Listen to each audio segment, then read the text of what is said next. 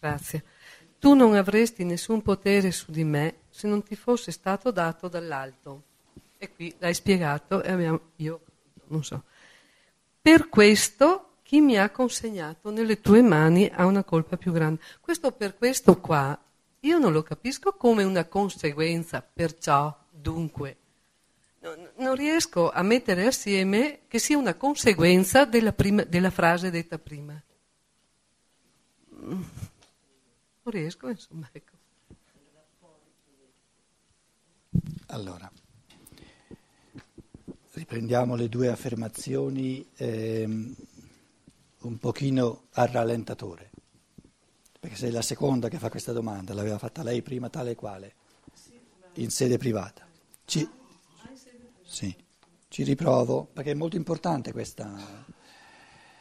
Ehm, allora dice, non avresti, non avresti potestà, nessuna potestà su di me se non ti fosse da, stato dato dall'alto. Quindi c'è una potestà insita in ogni uomo di gestione delle forze dell'io, che è una potestà sul Cristo dentro all'uomo, che gli è stata data dall'alto.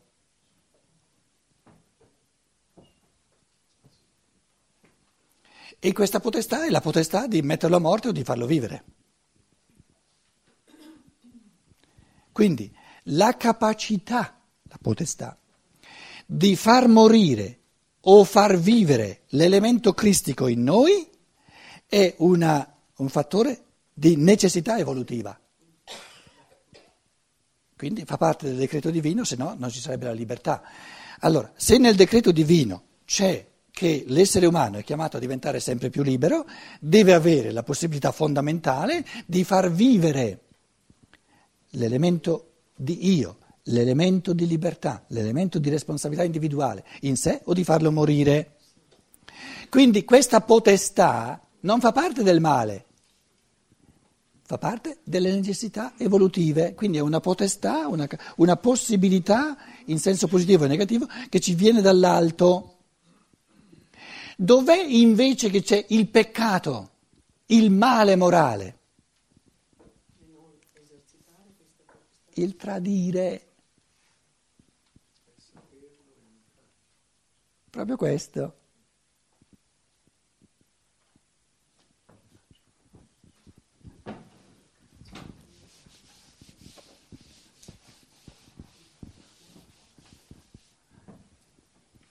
Allora. Cristo dice a Pilato, no, Pilato dice, non sai che io posso farti vivere o farti morire? Sì, sì ma, il, ma il Cristo poi lo, lo ricalca, che non è in questo il male morale. Allora dice, questa potestà di far vivere o far morire l'elemento cristico viene dall'alto. Quindi venendo dall'alto fa parte delle necessità evolutive, non è né bene né male, è la possibilità del bene e del male. Questa possibilità del male, quando diventa male reale? Quando io la possibilità che ho di far morire il Cristo in me, la faccio passare da possibilità, da potenzialità a realizzazione. Questo è il tradimento.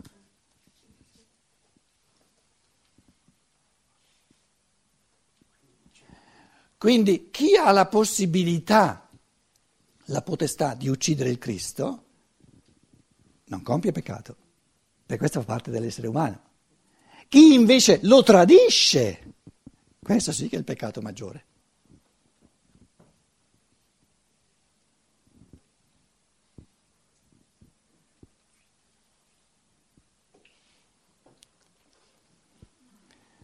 Non sai che io ho la potestà, la possibilità di ucciderti o di farti vivere. Certo, eh, ti viene dall'alto. In ogni essere umano viene dall'alto questa capacità, se no non sarebbe libero l'essere umano. Quindi il male morale non è in questa capacità, in questa potestà. Colui che invece mi tradisce, colui che mette a morte, quindi nell'esercizio della libertà è il bene e il male morale, non nella facoltà di libertà.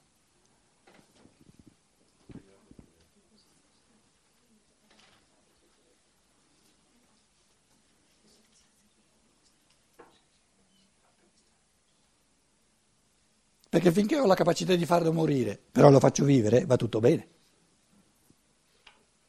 Ma pur avendo la capacità di farlo morire, ma però anche di farlo vivere, e lo faccio veramente morire, che è il tradire, allora sì che è un male. Com'è? No, il traditore è Giuda, non è Pilato. È proprio questo il punto. Ma io ho detto, io dicevo in termini più, più, semplici, più concreti, che Pilato non ha opzioni.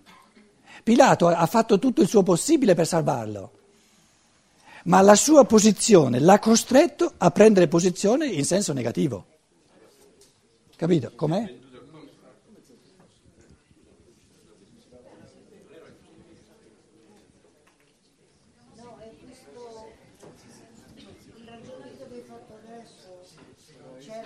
Questo rapporto sì. che io ti chiedevo, la conseguenzialità tra sì. la prima parte del versetto e la seconda parte. Quello che non mi aveva convinto era questo fatto di Pilato che è costretto. Sì, sta perché attento. colà Pilato nella prima parte del, del eh, versetto ha la potenzialità della libertà. Sì. La seconda parte del versetto è il cattivo uso della potenzialità della libertà Sì. per cui è più grave. Sì, adesso tu hai considerato soltanto due passi, però aggiungiamo il terzo. Il terzo dice, dunque, primo passo, pura potenzialità. Secondo passo, esercizio, in negativo è il tradimento. Poi c'è un terzo passo. Una volta andato in direzione di tradimento, l'essere umano non è qui altrettanto libero. Certo. Eh, Però abbiamo detto che Pilato non compie il tradimento. Eh, No, Pilato rappresenta questo. La potestà, la potenzialità. Sì, sì, però eh, è qui, è qui Pilato, tutte e due. ah, ecco, io infatti ti ho detto che non mi convinceva il fatto quanto tu dici Pilato è costretto, non può fare nessun'altra scelta. Questo era il punto che non mi convinceva. Attenta, Pilato, in quanto essere umano singolo, è al punto uno. Esatto. Aspetta. In quanto potere politico è al punto 3 e sono tutte e due le realtà. Per- perciò il Cristo gli dice, tu eh, in quanto teoricamente in quanto essere umano saresti eh, qui al punto 1, però nella tua posizione di potere, nella tua posizione di potere sei al punto 3. Cioè, una volta che hai sposato il potere, sei condizionato dalla scelta che hai fatto. Proprio questo, proprio questo, proprio questo. Però non è in sé e per sé l'atto del tradire. Ecco. L'atto del tradire, è, qui è il fattore morale. Qui è il fattore morale. Questi sono i presupposti e queste sono le conseguenze. Scusa, eh, però a un certo punto il fatto di avere fatto la scelta del potere farsi condizionare dal potere, comunque si può guardare anche sotto la, la- la- visuale di un tradimento. Certo, ma lui non... Ha già fatto il Il tradimento. Cristo non dice che il traditore è un altro. Capito? Lui dice colui che in te è il traditore ha un peccato maggiore. Il traditore è- c'è in ogni essere umano. Il tradito- sì, ma il traditore c'è in ogni Sì, ma non si può sempre dire tutto. Il traditore c'è in ogni essere umano, se no non sarebbe un essere umano. Il Cristo sta soltanto dicendo la, la- la- la libertà è qui. Qui ci sono le conseguenze necessarie e qui ci sono le premesse, e diciamo la potenzialità. Però il fattore morale è nell'esercizio reale della libertà. Qui compio o il bene o il male. Qui ci sono conseguenze necessarie, inevitabili. E qui ci sono eh, diciamo, le condizioni necessarie per poter eh, scegliere liberamente. Però Pilato, Pilato eh, in quanto Pilato adesso si presenta nei Vangeli al, al punto 1 e al punto 3, non lo vediamo al punto 2.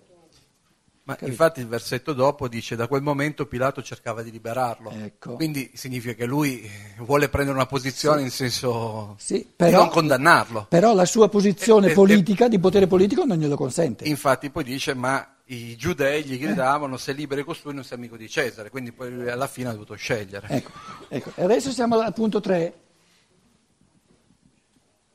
che Pilato deve, deve dar atto del fatto che la sua, la sua presunta libertà eh, non c'è, perché si è messo dalla parte del potere. E... Com'è? Attento, il Giuda, also, qui c'è il tradimento, qui ci sono le conseguenze, le conseguenze eh, diciamo di necessità, le conseguenze, com'è? Sì, ma no, della scelta libera. Comunque sia, le conseguenze sono, le conseguenze sono arbitrarie. Se uno, se uno, fa una scelta in una certa direzione, le conseguenze sono così. Se, se, se, fa una scelta in un'altra direzione, le conseguenze sono così. No? Ora, noi non stiamo parlando di Pilato, nel senso che Pilato è uno, Giuda è l'altro. Giuda è su tutti e tre i livelli e Giuda è ogni uomo, perché ogni uomo è in tantissime cose. In certi, in certi elementi della nostra vita siamo pura potenzialità, nel senso che è qualcosa che stiamo appena cominciando e siamo pienamente liberi. Poi ci sono processi della nostra vita dove stiamo scegliendo dove stiamo esercitando la libertà, non soltanto per, per, mettendo le premesse. E poi ci sono elementi, eh, diciamo, eh, aspetti della vita dove ci pigliamo le conseguenze di ciò che abbiamo già fatto. Allora, il Vangelo usa per punto 1 e 3 Pilato, che c'è in tutti noi, e usa per il punto 2 il Giuda. per evidenziare il carattere di diversità tra le premesse e le conseguenze e l'esercizio della libertà. Qual è la diversità? Che le premesse e le conseguenze sono necessarie, non sono libere. Invece l'esercizio della libertà è libero. Quindi ci vuole un'altra persona per, per, per, che ci presenta l'archetipo dell'esercizio della libertà. Giuda era costretto a tradire il Cristo? No, e se no bisogna prendere qualcosa d'altro, se no ci manca proprio il fenomeno dell'esercizio della libertà. Allora, di nuovo, l'esercizio della libertà presuppone la potenzialità come elemento necessario, ha dei presupposti necessari, ha delle condizioni necessarie, perché se non ci sono queste condizioni non si può esercitare la libertà. Poi l'esercizio della libertà ha delle conseguenze necessarie, in un senso o in un altro, le conseguenze non sono arbitrarie. Io non posso andare in una direzione e poi eh, aspettarmi di essere arrivato dall'altra parte. E tra questi due fattori di necessità, che ci vogliono dei ben precisi presupposti per esercitare la libertà, che sono, che sono decretati dal Padre dei cieli, la potestà, la potenzialità è data a ogni essere umano dal Padre dei cieli ed è necessaria, se no non ci sarebbe l'esercizio della libertà, e a parte le conseguenze che sono necessarie, l'esercizio della libertà ha un carattere del tutto diverso, perché è libero. è una polarità in assoluta. Le condizioni necessarie sono necessarie, le conseguenze sono, sono, sono, sono inevitabili. Quindi vanno distinte, questi due lati, diciamo, a destra e a sinistra, vanno distinti in assoluto nel loro carattere di necessità dall'esercizio della libertà, che è proprio l'opposto, sono libero. Altrimenti la libertà non ci sarebbe.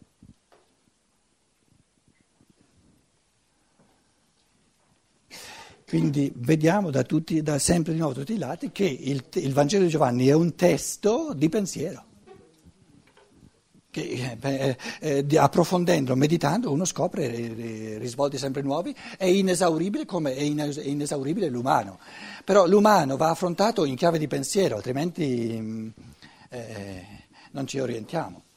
L'umanità diciamo, è arrivata a, a un punto di evoluzione dove sempre di più c'è nella, negli esseri umani, ed è la cosa più bella che abbiamo, anche la cosa più in comune che abbiamo, l'amore al pensiero e il desiderio, proprio l'aspirazione a capire le cose in base al proprio pensiero. Quindi è giusto No? Io ritengo giustissimo che ci siano persone che, che dicono no, no, no, no, torniamo indietro con il rallentatore a questi due, qui c'è da, da masticare. Com'è? Sì, eh, allora, diciamo, magari una volta riesce anche al relatore un po' meglio, una volta un po', un po peggio, però quando riesce la cosa, conv- la cosa convince. E, e, vediamo che il fattore umano eh, non è semplice, non si può mettere in due frasette. Però la complessità non significa che dobbiamo sempre andare a... No, no, la complessità ha bisogno a maggior ragione di orientamenti fondamentali che devono essere giusti. E allora questo tipo di discorso qui, che io adesso ho un po' improvvisato, diciamo anche balbettando, no?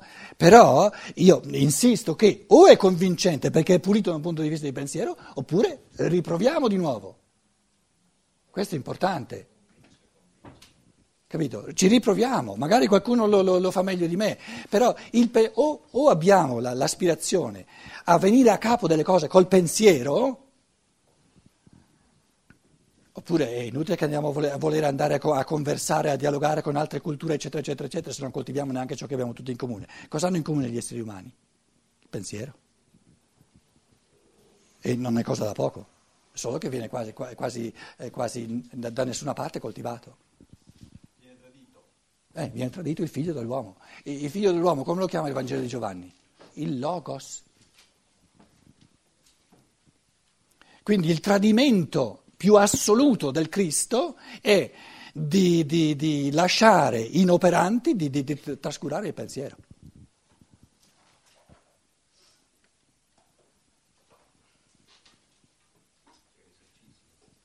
Sì, è l'esercizio, certo. E in fondo, per quanto, per quanto modestamente, eh, non è che ci illudiamo di, però eh, per quanto mi riguarda è questo che stiamo facendo, esercizi di pensiero, in quanto esercizi della forza del Logos, del Cristo in ogni essere umano. E più andiamo avanti in pensiero, più creiamo i presupposti per capirci con altri esseri umani, qualsiasi razza, perché tutti ci, ci avvicinano con una sfera di sentimento del tutto diversa, con una sfera di impulsi volitivi del tutto diverse. Ma il pensiero cerca l'oggettività dei fenomeni, delle cose. E l'oggettività non è in un modo nell'Islam e in un altro modo nel cristianesimo. Oggettivo è oggettivo. È universale.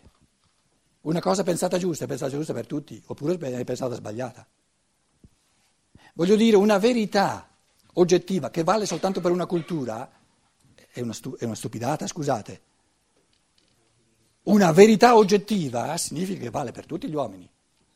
E questa è una gran bella cosa, è fondamentale se vogliamo eh, coltivare ciò che abbiamo in comune, altrimenti si salvi chi, chi può. Eh?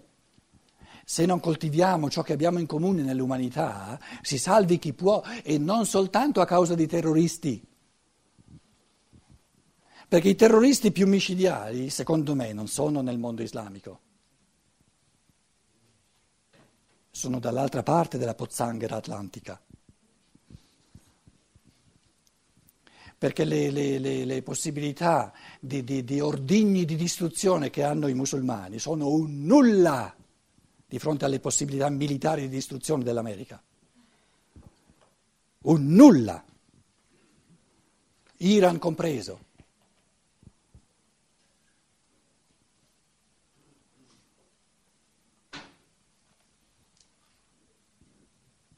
Nessuno dice niente, nessuno mi contraddice. Mazza.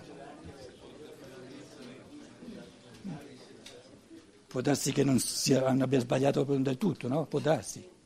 Che dice il toscano? Bene.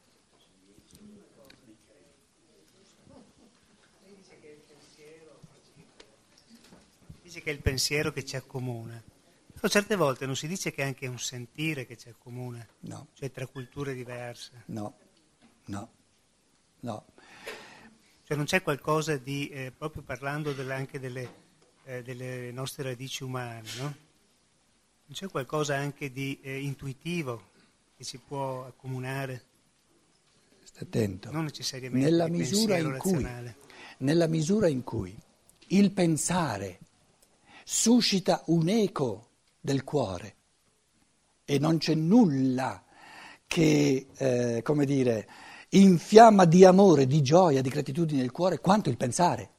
Il problema è che facciamo troppo poco questa esperienza. Quindi nella misura in cui nel pensare, dentro al pensare, gli esseri umani vivono anche la forza dell'amore, della, della gioia, della gratitudine, hanno una comunanza anche nel sentimento perché è riferita al pensare. Se tu porti via l'elemento del pensare, cioè l'elemento della verità oggettiva, adesso parli con un musulmano, lui ti dice, io quando leggo il Corano sento tanta gioia. Dov'è la comunanza eh, di sentimento quando, quando tu magari il Corano non sai neanche dove sta di casa? Non hai letto neanche una pagina. Vedi che non ce l'hai in comune questo sentimento? Nel momento in cui lui comincia a dirmi, in chiave di verità oggettiva, cosa c'è nel Corano, allora mette in secondo piano il suo sentimento nei confronti del Corano e mi dice dei pensieri che ci sono nel Corano, io prendo posizione con i miei pensieri e dico sì sì sono d'accordo, sono, sono elementi di verità allora sorge la comunanza, ma la comunanza in che cos'è? Nel pensiero, nella verità. In altre parole, il sentimento è un elemento eminentemente personale. Nel suo sentimento ogni individuo è chiuso in sé.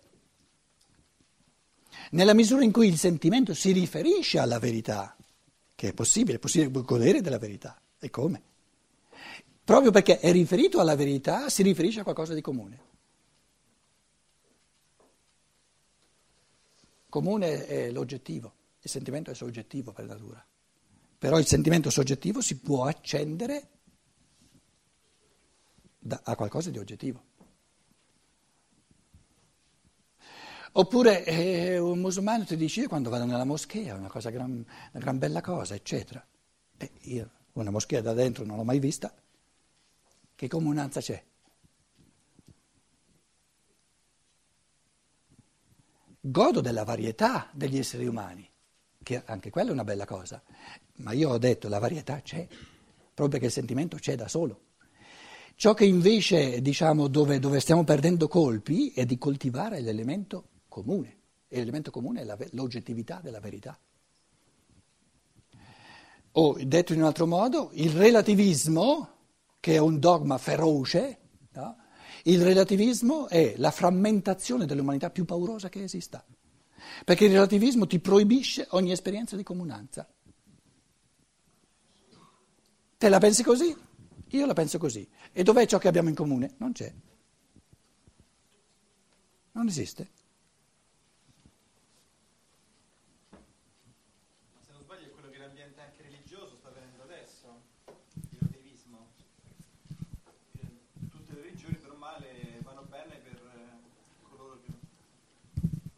Tutte le religioni sono valide senza cercare un elemento comune. Allora, qual è l'essenza del relativismo? L'omissione, il tradimento della verità comune, universale, valida per tutti. Che viene negata in questo caso. Non viene coltivata, cioè viene omessa, tradita. Invece di venire portata a vita, di farla vivere dentro di noi, la verità oggettiva viene fatta morire perché non viene coltivata, non viene, il pensiero non viene coltivato, non viene, non, viene, non viene messa in auge, non viene fatta vivere. Certo, certo, certo, certo. Eh, lo sforzo è, è nei confronti di ciò che è libero, perché dove la natura fa ciò che ha da fare non c'è lo sforzo. La natura lo fa quello che c'è da fare. Quindi l'elemento di libertà comporta sforzo, perché senza sforzo non, non viene fuori da solo. Cioè, ciò che, ciò che non comporta sforzo è ciò che viene da solo. E cos'è che viene da solo? Ciò che mi dà la natura. Quindi pretendere che l'elemento di libertà non comporti sforzo significa non aver capito nulla. Significa pretendere che l'elemento di libertà venga da solo, me lo dia mamma natura, ma allora se me lo dà mamma natura non è un elemento di libertà. In altre parole, si può essere liberi soltanto vincendo l'inerzia del dato di natura. Perché il dato di natura è inerte, è ripetitivo, le leggi di natura si ripetono sempre uguali. E l'elemento libero lo si può aggiungere, lo si può costruire soltanto vincendo, mettendoci qualcosa in più che non ciò che viene automaticamente. E questo in più che non ciò che viene automaticamente, ci devo mettere lo sforzo, se no, eh, eh, eh, pretendo che venga da solo.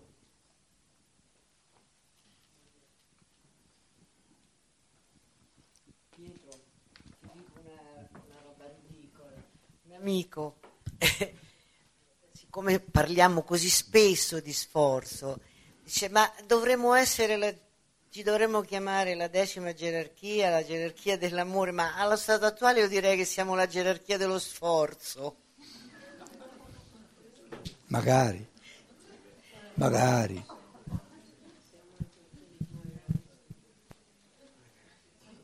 Magari ci fosse un pochino più di sforzo nell'umanità.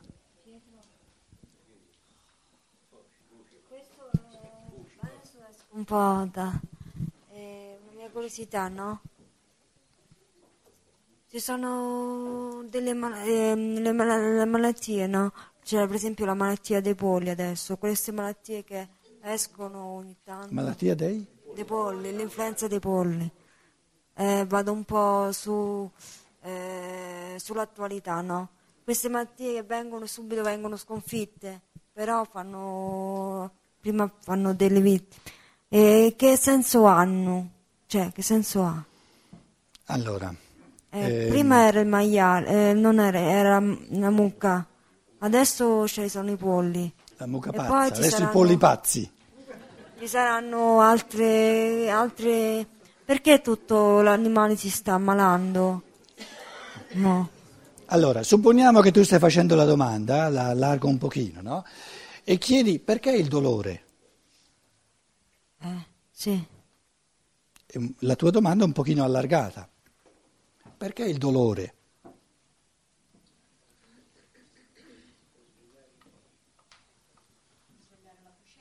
No, volevo sapere perché eh, alcune malattie si, si guariscono subito, per esempio queste malattie endemiche, e queste Vabbè, invece, perché il dolore sta aumentando nell'umanità?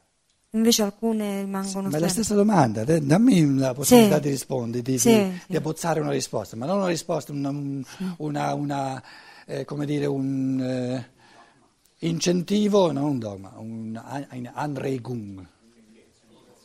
Eh? Secondo me, Sì, ma ci sono parole più belle. Un, ehm, uno stimolo, ecco, questa è la parola giusta. Uno stimolo a pensare.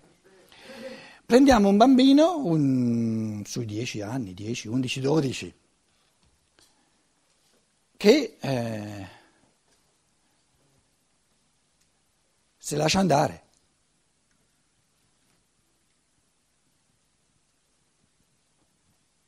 Capita, può capitare. Invece di impegnarsi, quello che noi chiamiamo impegnarsi, che sarebbe una cosa bella perché creerebbe tante belle cose che poi eh, è grato sarebbe contento poi nella vita, invece eh, gli piace soltanto giocare, supponiamo, no? La mamma cosa fa? Si preoccupa, va bene, ma finché si preoccupa soltanto non- la, la situazione non migliora. Cosa deve fare per far migliorare la situazione?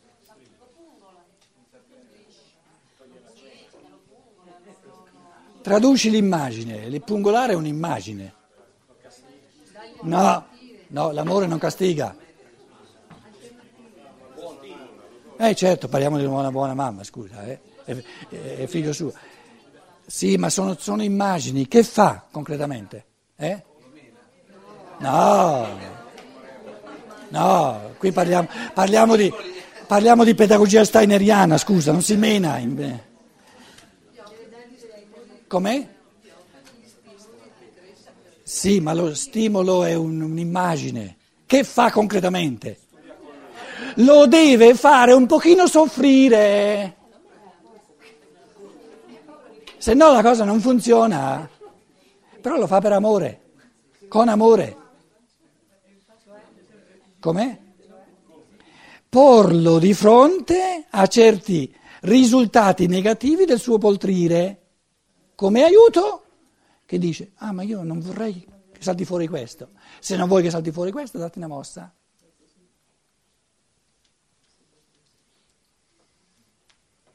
Eh, che altro deve fare l'amore? vuole, vuole aiutare, no? Allora, o eserciti la libertà, caro essere umano, o eserciti la libertà e la godrai. Se non eserciti, se tradisci la libertà, non potrai essere felice. E l'infelicità è un altro tipo di dono divino, perché ti aiuta a uscirne fuori.